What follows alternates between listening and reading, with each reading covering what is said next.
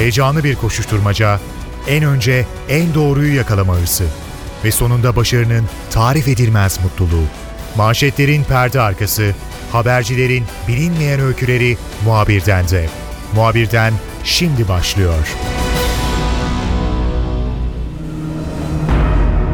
Muhabirden de bu hafta iki konuya yakından bakacağız. Önce terörle mücadele değişmez gündem maddesi. PKK ile İmralı arasındaki görüşmeler devam ediyor. Hükümet PKK'lı teröristlerin Türkiye'den silah bırakarak çıkmalarını istiyor. Bu konuda örgütün nasıl bir yöntem izleyeceği kısa süre içerisinde belli olacak. Ancak bu tartışmalar devam ederken birden yazılı emir tartışması başladı. Hükümetin Türk Silahlı Kuvvetleri'ne sınırı terk eden, Türkiye'yi terk eden teröristlere dokunmamaları konusunda bir talimat verip vermeyeceğine yönelik bir tartışma devam ediyor. Bu tartışma nereden başladı? Tartışma neyi amaçlıyor? Ve Türk Silahlı Kuvvetleri bölgede hangi yasa kapsamında operasyonları yürütüyor? Bu konuyu NTV Ankara Haber Müdürü Uğur Şefkat'le konuşacağız. Bakacağımız diğer önemli konu Gazze olacak. NTV program yapımcısı Mete Çubukçu geçen hafta Gazze'deydi program için. İsrail'in Türkiye'den özür dilemesinden sonra bu karar Gazze'de nasıl karşılandı? Türkiye'nin koşullarından bir tanesi Gazze'ye ablukanın da kaldırılmasıydı. Gazze'liler bu adım sonrasında rahat bir nefes alabildiler mi? Türkiye'nin İsrail ile gelişen ilişkileri Gazze'de nasıl değerlendiriliyor? Mete ile konuşacağız. Muhabirden başlıyor ben Kemal Yurteri.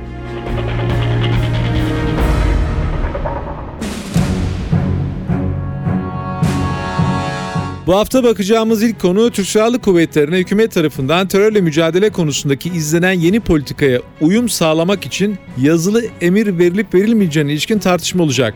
PKK'lı teröristlerin Türkiye topraklarını terk etmesi bekleniyor. Silahlı mı gidecekler, silahsız mı gidecekler bu tartışma yapılıyor. Son olarak da hükümetten Türk Silahlı Kuvvetleri'ne anlatılmak istenen şekliyle sanki teröristler Türkiye'yi terk ederken mücadele etmeyin görmezden gelir e, gibi bir anlama gelecek yazılı emir verileceği veya böyle bir emir gerekip gerekmediği tartışması başladı. Konuyu yakından bilen bir isimle konuşacağız. NTV Ankara Büro Haber Müdürü Uğur Şefkat. Uğur ben kısaca anlatmaya çalıştım dışarıdan bakıldığı kadarıyla ama sen haberin içerisindesin. Bu yazılı emir tartışması nereden çıktı gerçekten? Bunun sorunun cevabı için Kemal biraz geriye doğru gitmek lazım. 1999 yılına e, Abdullah Öcalan'ın yakalandığı tarihe. E, zira o dönemde hatırlarsınız Abdullah Öcalan yakalandıktan hemen sonra PKK'ya Türkiye topraklarında bulunan PKK unsurlarının geri çekilmesi yönünde bir talimat vermişti ve ilk geri çekilme aslında bugün tartıştığımız bu e, senaryo geri çekilme senaryosu o dönemde yaşanmıştı fiili olarak. Ancak e, bu geri çekilme sırasında Türk Silahlı Kuvvetleri bölgedeki Türk Silahlı Kuvvetleri unsurlarına herhangi bir talimat verilmediği için 500'e yakın PKK'lı e, bu çekilme sırasında yapılan operasyonlarda hayatını kaybetmişti. E, şimdi e, bugün tartıştığımız bu çözüm süreci ve buna bağlı olarak geri çekilme senaryosu gündeme geldiğinde Afgan dilinde aklına hemen 1999'daki o geri çekilme sırasında yaşanan bu olaylar geldi. Ve hatırlarsınız ilk anda bunu gerekçe göstererek yani bu çekilme sırasında o dönemde büyük kayıplar verdiklerini ve bu da bu yılda e, yapılacak böyle bir çekilmede aynı sonuca gidilmemesi için Kandil'in şöyle bir teklifi olmuştu. Yasal bir Türkiye Millet Meclisi'nden e, yasal bir güvence çıkarılsın, bir yasa çıkarılsın ve böylece de çekilme güvence altına alınsın şeklinde bir talepleri olmuştu. Ee, işte tartışma böyle başladı. O yasal güvence biliyorsunuz verilmedi. Hükümet bu işe yanaşmadı ve geldiğimiz noktada artık başbakanın ya da hükümetin e, kişisel e, sözüyle e, ya da Türk Silahlı Kuvvetlerine vereceği bir yazılı talimat başbakanlık direktifiyle bu çekilmenin e, güvence altına alınması konusu tartışılır hale geldi. Yani aslında bugün yaptığımız bu tartışmanın kökeni dediğim gibi 1999'lu yıllara kadar gidiyor Kemal. Uğur teröristlerin çekilmesi konusundaki tartışmalar sırasında yapılan yorumlara baktığımız zaman sanki bir anlamda görmezden gelineceği, birliklere saldırmazsa PKK'lılar karşılık verilmeyeceği gibi bir hava vardı.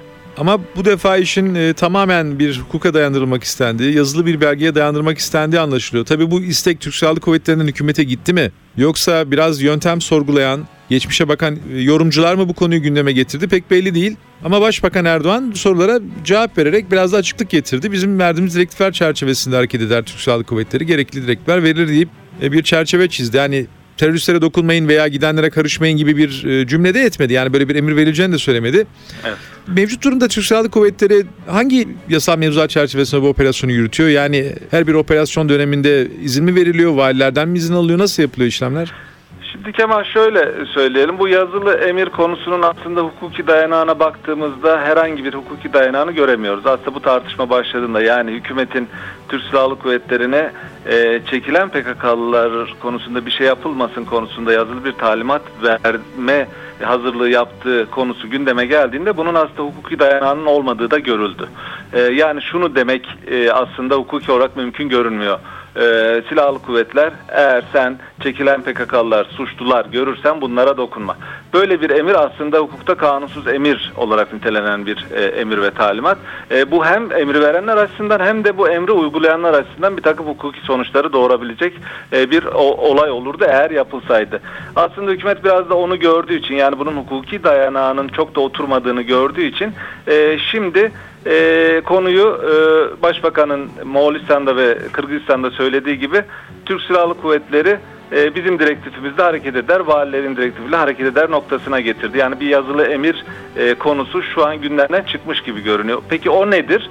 E, şimdi biliyorsunuz geçtiğimiz süreçte e, yapılan bir takım değişikliklerle bölgedeki askeri hareketlilik, askeri operasyonlar bölgenin mülki en yüksek mülki idare amirinin gözetim ve denetimine bırakıldı. Yani valilere bölgede herhangi bir operasyon yapılacağı zaman mutlaka valilere bilgi veriliyor. Bölgedeki askeri e, yetkililer tarafından onların gözetim ve denetiminde yapılıyor bu konu. Şimdi e, sanki şöyle bir tablo ortaya çıkacakmış gibi görünüyor. E, hükümet bir yazılı talimat evet vermeyecek. Yani görürseniz çekilenleri, suçluları onlara hiçbir şey yapmayın demeyecek. Ancak şu olabilir bir süreliğine bölgedeki silahlı kuvvetler unsurlarının operasyonel faaliyetlere girişmemeleri, bulundukları birliklerden ayrılmamaları şeklinde şifahi bir talimatlandırma olabilir bölgede. Bu e, yani dağlarda, e, kırsalda silahlı kuvvetler unsurları gezici e, birliklerle yer almazsa bu takdirde PKK'larla karşılaşma olasılıkları da düşecek.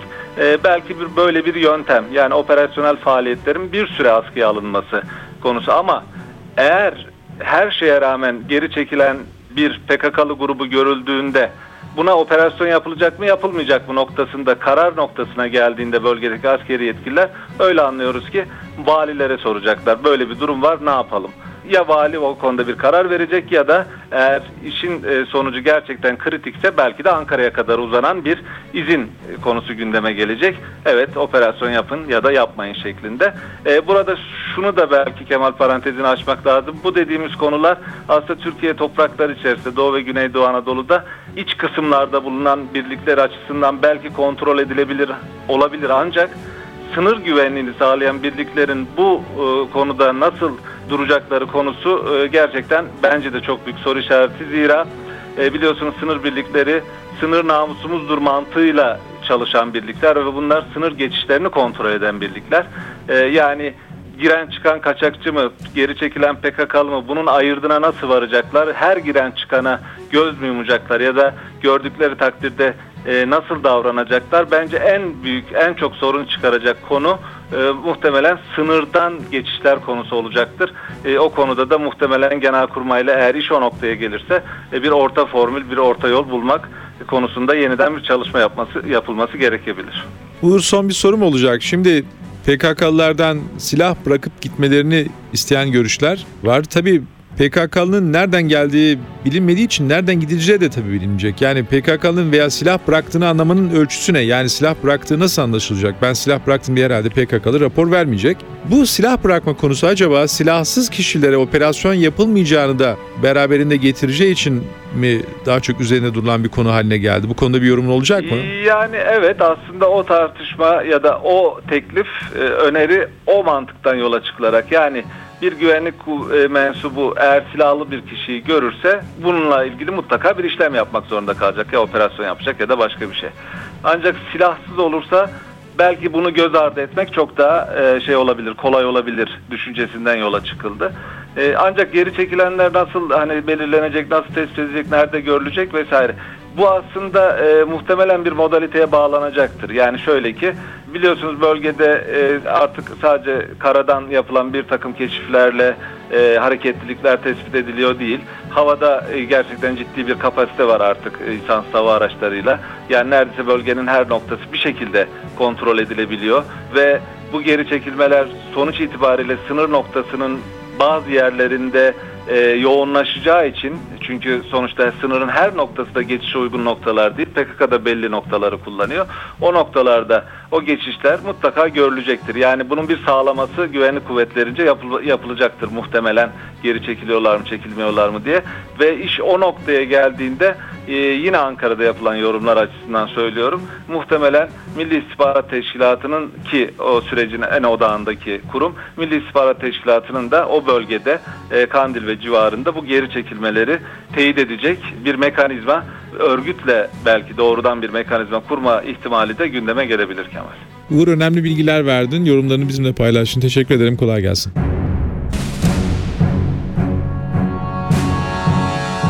Ele alacağımız diğer konu Türkiye-İsrail ilişkileri. Hafta içerisinde NTV program yapımcısı Mete Çubukçu Gazze'ye gitti. Türkiye-İsrail ilişkileri düzelecek gibi gözüküyor. Bazı adımlar atıldı. İsrail Türkiye'den Mavi Marmara baskından dolayı özür diledi. Türkiye'nin ortaya koyduğu şartlardan bir tanesi Gazze'ye yönelik yaptırımların kaldırılmasıydı. Mete Gazze'ye giderek gelişmeleri ve bu karar sonrasında, bu gelişmeler sonrasında bölgede yaşananları bizzat yerinden izledi. Mete ile bu konuyu konuşacağız şimdi. Önce şunu sormak istiyorum. Zaten Mavi Marmara Gazze'ye yardım götüren bir gemiydi. Bu kriz ve insanlar yaşamını yitirdiler. Bu kriz e, bundan dolayı patladı. İki ülke arasındaki ilişkiler gerildi. Türkiye kendi pozisyonunu savundu. Sonuçta İsrail özür diledi. Bu Gazze'de nasıl yankı buldu? Nasıl değerlendiriliyor? İlk başta olumlu değerlendiriliyor. O Mavi Marmara e, olayının ve işte burada hayatını kaybedenlerin o olaydan sonra aslında e, dünyanın dikkatinin bir şekilde Gazze'ye ve Gazze'deki ambargoya e, çevrildiğini e, söylüyorlar. E, İsrail'in özür dilemesi ise Türkiye'nin hani kararlı politikasını devam ettirmesi, bir şekilde İsrail'i geri adım attırması ya da attırdığı e, ve Türkiye'nin de e, oradaki gücünü e, gösterdiği şeklinde değerlendiriliyor. Yani komple siyasisinden sokaktaki insanına kadar bu, bu desteklenen bir e, durum, e, memnuniyetle karşılanan bir durum. Yani şunu e, söylüyorlar, sonuçta siyasi olarak, çünkü Hamas işte askeri kolu da var, onlar kendilerine direniş cephesi diyorlar. Siyasi olarak da kararlı bir şekilde duran ve kendi savunun, kendi düşüncelerinin arkasında sağlam duranların İsrail'e karşı kazanabileceğini ve burada İsrail'in bir geri adım attığı yolunda görüşler hakim. İkinci sorum şu olacak. Türkiye bu İsrail'le özür dileme görüşmeleri sırasında bir nevi deklarasyon açıklandı işte sen de biliyorsun. O deklarasyondaki veya ortak mutabakat metnindeki bir maddelerden bir tanesi ambargonun kaldırılması konusuydu. E tabi İsrail orada biraz e, bir lastikli bir cümle kullanıp hani e, biz zaten burayı biraz rahatlatmıştık ama hani e, elimizden gelen gayreti işte de sarf edeceğiz falan gibi bir ifadeyle bu metne bir şey eklemiş bu ambargonun kalkması konusu veya orada ambargonun etkileri şu an nasıl hissediliyor? Yani orada İsrail bu özür sonrasında onların yaşamını kolaylaştıracak bir şeyler yapmış mı? E, şu anda çok fazla hissedildiği söylenemez. Yani bu hem e, bizim gözlemimiz hem de e, oradaki insanların, yetkililerin e, söylediği biraz vakit lazım, e, biraz bakmak e, lazım deniyor. Özellikle işte bu tazminat konusunun görüşülmesinin ardından ambargo e, konusuna e, geçecek. Ambargo tabii ki daha çetrefilli bir konu gibi e, görünüyor. Şimdi Gazze'ye baktığımda üç tane giriş kapısı vardır. İşte Erez kapısı İsrail tarafındandır. E, çok az insan geçer. İşte gazeteciler, yardım kuruluş yetkilileri bir de çok az izin alabilen, çoğu hasta olan Filistinlilerin İsrail tarafına tedavisi için orası e, kapalı gibidir. Kerem Şalom kapısı vardır. Oradan mallar e, geçer İsrail denetimindedir. Şimdi son dönemde biraz daha o Kerem Şalom'un e, gevşetildiği söyleniyor. Bir de Mısır kapısı, Refah kapısı orada da insani geçiş biraz daha arttı. Ama 24 saat yine o kapıda e, açık değil. E, dolayısıyla şu an için daha e, bunun şeyi hissedilmiyor. Yani bir gevşemesi, e, bir rahatlaması hissedilmiyor. İşte Hamaslı yetkililerle e, görüştüğümüzde şunu söylediler. E, bu konunun çok sıkı takip edilmesi gerekiyor Türkiye tarafından. Çünkü e, zaten çok bir derin güvensizlik e, var. Hani biz İsrail'in ambargoyu tamamen kaldıracağını açıkçası düşünmüyoruz, e, inanmıyoruz. Eğer zaten takip edilmezse hani tabiri caizse kulakların üzerine yatarlar diyorlar.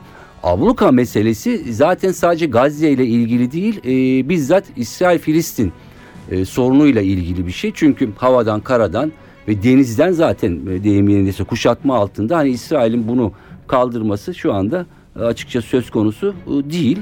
Ama herhalde bir birkaç ay bir bakmak gerekiyor bu ambargo ne kadar gelecek. Çünkü yaklaşık e, 300 çeşit malın ya da malzemenin girmesi Gazze'ye yasak. Bu sayıyı biraz daha aşağı çekmişler. Ya içinde her şey var. Tıbbi malzemeden inşaat malzemesi. Şimdi Gazze'nin bir kısmı yerle bir. 2009-2012'deki saldırılarda e, işte oradaki molozları falan taşımışlar. Büyük boşluklar oluşmuş Gazze'nin işte şehrin e, merkezinde. Fakat buraları yeniden yapamıyorlar. Çünkü inşaat malzemesi girmiyor. Tünellerden e, girenler çok pahalı e, giriyor. Yani yeniden bir inşası e, mümkün değil. İnsanların işte evini yapması ya devlet dairelerinin şunların bunların e, yapılması. E, açıkçası e, bir dediğim gibi e, daha henüz gevşeyip gevşemediği e, hissedilmiyor. İki Türkiye'nin e, ve ilgili tarafların bu işi çok sıkı takip etmesi yoksa İsrail'in bunu yerine getirmeyeceği görüşü hakim. Mete daha önce Başbakan Erdoğan'a büyük bir sempati olduğunu görmüştük Gazze'de. Fotoğraflarının dükkanlarda olduğu veya sokaktaki insanların da ismen sevgilerini dile getirdiğini. Şimdi oradaki son durum ne bu özür sonrasında ve Türkiye'nin destek verici politikaları sonrasında Başbakanın sempatisi devam ediyor mu Gazze'de? Ya Türkiye teveccüh çok yüksek tabii ki. Yani her alanda. Yani bu sadece işte Hamas, El Fetih yetkili sokaktaki insan değil komple çok büyük bir destek söz konusu. Şimdi tabii ki başbakanı bekliyorlar. Onun gelmesi sadece siyaseten değil e, psikolojik ve moral olarak da e, çok büyük destek sağlayacak e, diyorlar. E, henüz daha e, belli planlamalar e, yapılmadı. Tarih belli olsun o döneme e, yakın bir zamanda hazırlıkları daha da fazla e, arttıracağız e, diyorlar. Biliyorsunuz zaten Gazze şehrinin sahilinde e, limanın hemen ortasında e, kocaman bir Mavi Marmara anıtı e, dikilmiş durumda. Orada Filistin ve Türk bayrakları beraber e, dalgalanıyor. E, aslında tabii ki heyecanla e, bekliyorlar bu planlanmanın tamamlanması için. Yalnız şöyle bir handikap e, demeyeyim de Batı Şeria'dakiler de yani şimdi bir Hamas yönetimi var Gazze'de Batı Şeria'da Filistin e, yönetimi var. Başbakanın sadece Gazze ile mi sınırlandıracak gezisini yoksa Batı Şeria'ya mı e, gidecek? Onun ikisini e, birlikte e, aslında halletmesi gerekiyor. Çünkü Batı Şeria'daki Filistin yönetimi de e, kendini e, Filistin yönetiminin tek temsilcisi olarak e, görüyor. Dolayısıyla hani başbakanın oraya da gelmesi gerekir e, diyenler var. E, iki tarafta da böyle bir bekleyiş e, söz konusu e, ve hazırlıkları tarih e, belli olduktan sonra yapacaklarını söylüyorlar. Mesih son sorum da İsrail tarafına olacak. Özür sonrasında İsrail'deki basına baktığımız zaman çok farklı yorumların yapıldığını görüyoruz. Kimisi yani evet biraz daha pragmatik bakıyorlar ilişkilerin düzelmesi açısından.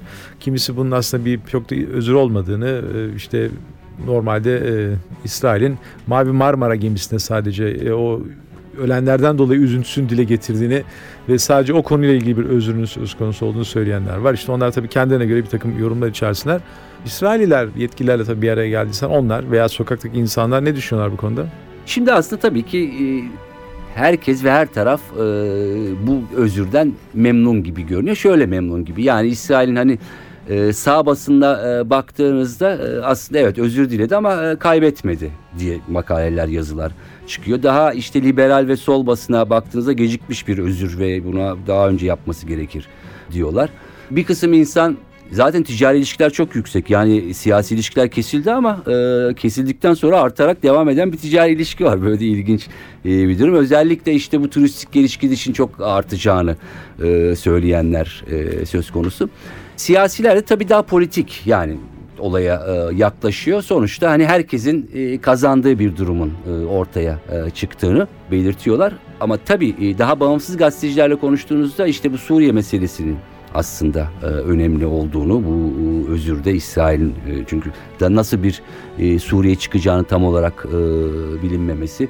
İkincisi Amerika'nın bu konuda e, bir baskı yaptığını İsrail'e yani bu işi artık e, halledin ve özür dileyim bir şekilde işte eski iki yakın ülkenin tekrardan yakınlaştırmak e, amacıyla.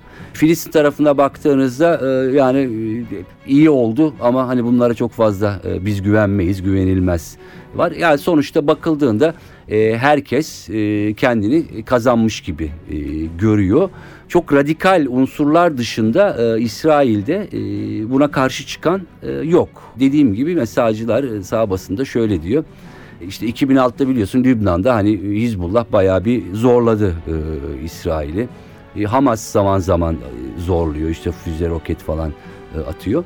İşte bakın Hamas da Hizbullah da zamanında zafer ilan etmişti ama işte liderleri evden çıkamıyor şimdi falan gibi böyle hani şimdi özür dilendi ama e, biz hani boynumuzu eğmedik gibi bir takım şeyler söylüyorlar ama bunlar tabii ki sonuçta oradaki kamuoyuna ya da kendi kitlelerine yönelik bir durum.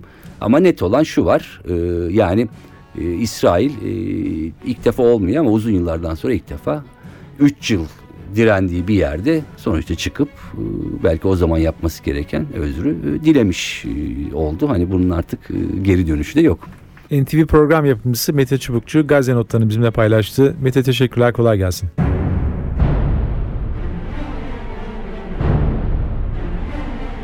Muhabirden de bu hafta terörle mücadele konusunda yaşanan gelişmeler yakından baktık. İsrail ile Türkiye arasında ilişkiler düzelme ivmesine girdi. Gazze'ye giden NTV program yapımcısı Mete Çubukçu notlarını bizimle paylaştı. Ben Kemal Yurteri, muhabirden de yeniden görüşmek üzere, hoşçakalın. Haberi değil de haberin hikayesi için şimdi onlara kulak verme zamanı. Muhabirden NTV Radyo'da.